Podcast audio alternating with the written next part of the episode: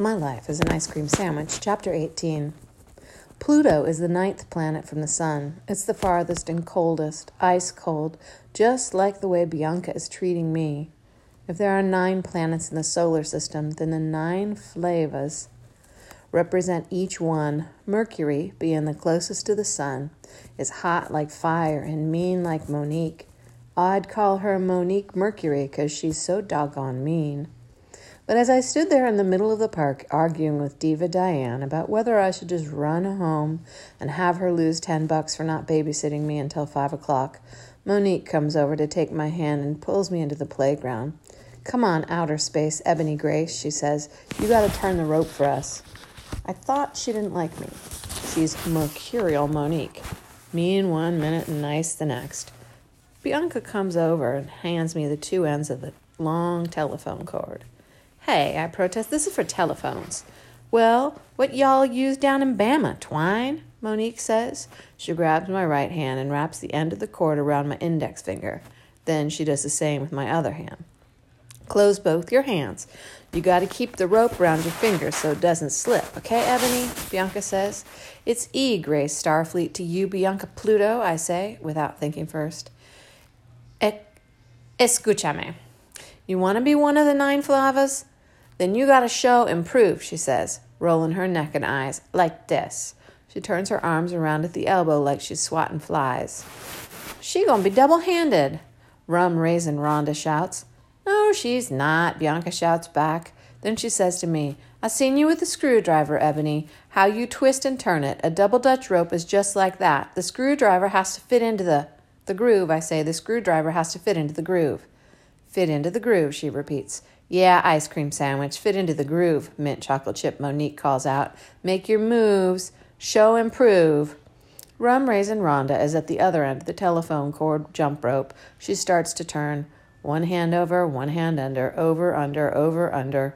The rope kisses the concrete ground in a steady rhythm. Bip, bip, bip, bip. I follow the sound and I keep my eye on the rope. "You're doing good, outer space, Ebony Grace," Rum Raisin Rhonda shouts. "You're not so bad." This is like all the times I watched Granddaddy's record spin beneath the needle on the turntable. The needle follows the record like the uhuru circling Saturn's rings, round and round and round, and music rises from those rings the way it rises from the telephone cord. "If Butter Pecan is going to jump in and do the up rock and the rope, then y'all got to turn slower," Monique says. "We're doing something fresh, and we got to get it right." Bianca is getting ready to jump, doing the same dance that Diva Diane did, and maybe this turning and turning in a vortex will swallow her whole and teleport her right up onto the uhura. So I turn faster and faster, and I plan my exit strategy to join Bianca once she blinks out from between those telephone cords. Bip, bip, bip, bip. "That's too fast," Rum Raisin Rhonda yells, but I keep turning. I count down in my head. 10, 9, 8, bip, bip, bip. "Slow down, you're messing up the rhythm." I don't listen to Rhonda. As soon as Bianca jumps in, I turn with all my might. I am an engine, and both my arms are like liquid nitrogen and oxygen pumping hot fire hot fuel into a rocket. Bip, bip, bip, bip, bip, bip, bip, bip. Bianca screams. The speeding cords get caught in both her legs, and she falls to the ground, hitting her head really hard on the concrete. Only the bip stops. Not the boom-boom from the radio on the distance. Not the nefarious minions gibberish from across the playground. Not the dancing no-joke city air. And not the screams of the 9 Flavas crew who all rushed to Bianca surrounding her like the universe contracting, the whole galaxy coming together as if a single planet were the magnet. And then in just a few seconds they expand again into one big bang, and out comes their words in a torrent of shooting stars, asteroids, and meteor showers that will surely break the uhura, or even planet Earth, into a billion tiny pieces. "What did you do, ice cream sandwich? What is wrong with you? You can't even turn a rope right. You didn't show and prove, and you messed up all our moves. You did that on purpose. We thought Bianca was your friend." I let the jump rope slide out of my hands as they all surround me, and I surrender because this is the moment that they might just take me prisoner, because no portal opens up and no captain beams me up.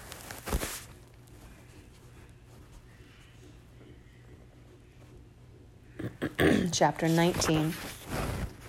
The sonic boom is here. It's in full effect and at full force. My damage report for Captain Fleet would be bad. Shields are less than 10%. All systems are in the critical range.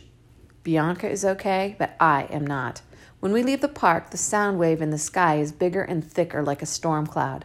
I keep glancing over at Bianca to see if she looks up and notices it too. It used to be that way. The last time I was in Harlem, back when we were 9, I would point to the sky or the distant horizon and see a quickly approaching meteor, an alien spaceship, or a strange light meant to lure us in and swallow us into another dimension. I didn't have to explain what I saw. I would see a color, and Bianca would add a shape. I would see eyes, and Bianca would add hair and arms and legs. But now there are no doors or windows or any openings to her imagination location. There isn't even a location or an imagination. I walk behind Diane and the 9 Flavas crew. Bianca holds a red freeze pop behind her head. The long plastic tube makes her look like an alien, as if the freeze pop is a long red tentacle meant to connect her thoughts to her mothership. The other 9 Flavas eat their ices, holding the tubes to their lips and sucking out all the sweet, syrupy juice that comes in all different colors. I don't have an icy. We needed 2 people on the rope, 2 people jumping, and 6 people to dance outside the rope, Monique explains to the rest of the girls. That's why we made her turn. We were just trying it out. Well, we're going to have to pick somebody different because she's worse than double-handed. She's trying to kill us with that rope. Rum Raisin Rhonda turns around to look at me and rolls her eyes. I keep my head down. We stop in front of a small store on 125th Street. The words on the window read Dapper Dan's Ladies and Gentlemen Boutique. Behind it are fancy fur coats and colorful leather jackets and bags with designs, just like the ones I see on Mama's favorite TV show, Dynasty. Mama doesn't know that I watch her watching that show, and she doesn't know that I listen when she talks about it to all her church lady friends. All the lying, cheating, and sinning, she says. Mama would like this store. All the 9 Flavas and Diva Diane rush to the store window. Everybody points and squeals and jumps up and down, spilling out their no-joke city gibberish while they stare at all the fancy things. I want the one with the fly velvet stripe on the sleeve. That's my fur coat. I'm going to wear it in July. Diane, you should wear that Gucci jogging suit on your first day of college. While they're all piled around the mannequins in the window, I spot a big colorful poster, and I step closer to read the words.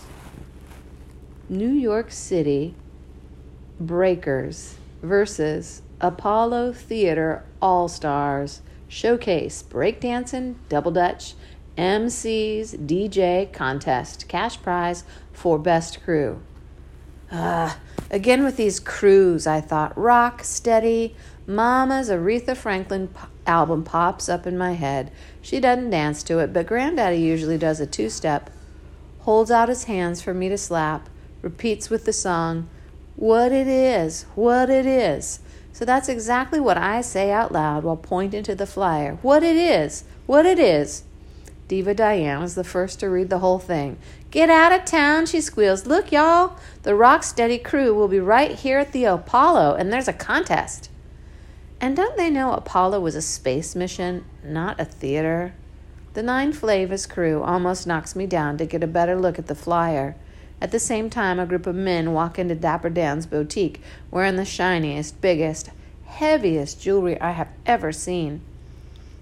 They wear matching jackets and pants that almost makes them look like a real crew getting ready to handle some serious business. One of their jackets is so shiny, when they look like one of the guys from that album cover, Warp 9. Maybe that's them. Maybe they're a real space crew come to save me from these nefarious mignonettes. But they walk right past. Diane spots them and turns around, putting her hand on her hip. She acts funny and she smiles too bright. But Bonnie pushes past her to get a better look at this crew. Ooh, y'all look fly, she says, reaching out to touch one of the guys' pants. Did Dapper Dan make them? One of the men nods and only half smiles. Does Dapper Dan make space flight suits? I ask no one in particular. But Bianca rolls her eyes and shakes her head at me. So I ease toward her and say, Hey, I'm sorry. I didn't mean to. Yes, you did, she says. Her melted icy is now a tube of what looks like red Kool-Aid. I never, ever fall when I jump into the rope. I'm real good. You were just jealous. But I have never even seen you jump. How could I be jealous? You're just mad because I won't play those stupid games with you anymore. No, I'm not mad. I'm just... Yes, you are, she almost shouts. Nobody cares about space, Ebony Grace. And no, Dapper Dan doesn't make space flight suits. He makes fly suits, Gucci suits, MCM suits, Louis Vuitton suits, Fendi suits, church suits. This is Harlem, not another planet. You can say that again, Monique says, and comes over to pull Bianca away. Let's get Dapper Dan to make our outfits for the contest. And they all cheer with their gibberish. I know that's right. We're going to be flying and out of sight. Dope and funky fresh. Best dressed to impress. I step back away from the boutique. I close my eyes and cover my ears, but it's no use. The sonic boom pours out of every single crack and corner of No Joke City. It pounds out the radios sitting on tall boys' shoulders as they walk by. It beats out at cars with their shiny wheels and all their windows rolled down. It even oozes out of Dapper Dan's boutique with the fancy coats and bags and colorful jackets. It mixes with the boom, bip, or rat-a-tat-tat of the No Joke City gibberish. I drop my hands and open my eyes again. Y'all want Gucci suits or Louis Vuitton suits? Monique asks. How are we going to pay for Gucci or Louis V? We ain't got that kind of money. We'll pay for it with the prize money, but we can't get the prize money until afterward. That's if we beat Calvin and them. They swear they're better than the Breakers and Rocksteady put together. He said he wants to battle Crazy Legs. Monique turns to Bianca and says, well, you're our only hope, Butter Pecan. You're better than Calvin, even with that knot behind your head, and probably than PJ, too. Ooh, Bianca and PJ, Rum Raisin sings. The rest of the mignonettes take their two index fingers and rub them against each other and sing, Ooh, Bianca and PJ. I want to ask why the ice cream cones are acting funny about somebody named PJ. I want to ask what Bianca could possibly be better at than Calvin. Definitely not building rocket ships, but maybe jumping rope. The only thing I saw Calvin doing in the playground was to try and spin on his head and twist and turn his legs, all crazy, as if trying to break them. Break dancing, they call it. I have so many questions, but I don't ask any of them. The Nine Flavis crew is mean to Lester when we reach Daddy's block. He's sitting in front of Daddy's shop on a plastic crate, scratching his neck and forearms as if he's covered in mosquito bites or something. Y'all little ladies feeling all right, is all he asks when we walk by. Shut up, Loco Lester, Rum Raisin Rhonda yells. Ain't nobody want to hear crazy junkie. Yeah, shut up, Loco Lester, Monique repeats. What did he do? I ask Bianca, but she just kisses her teeth at me.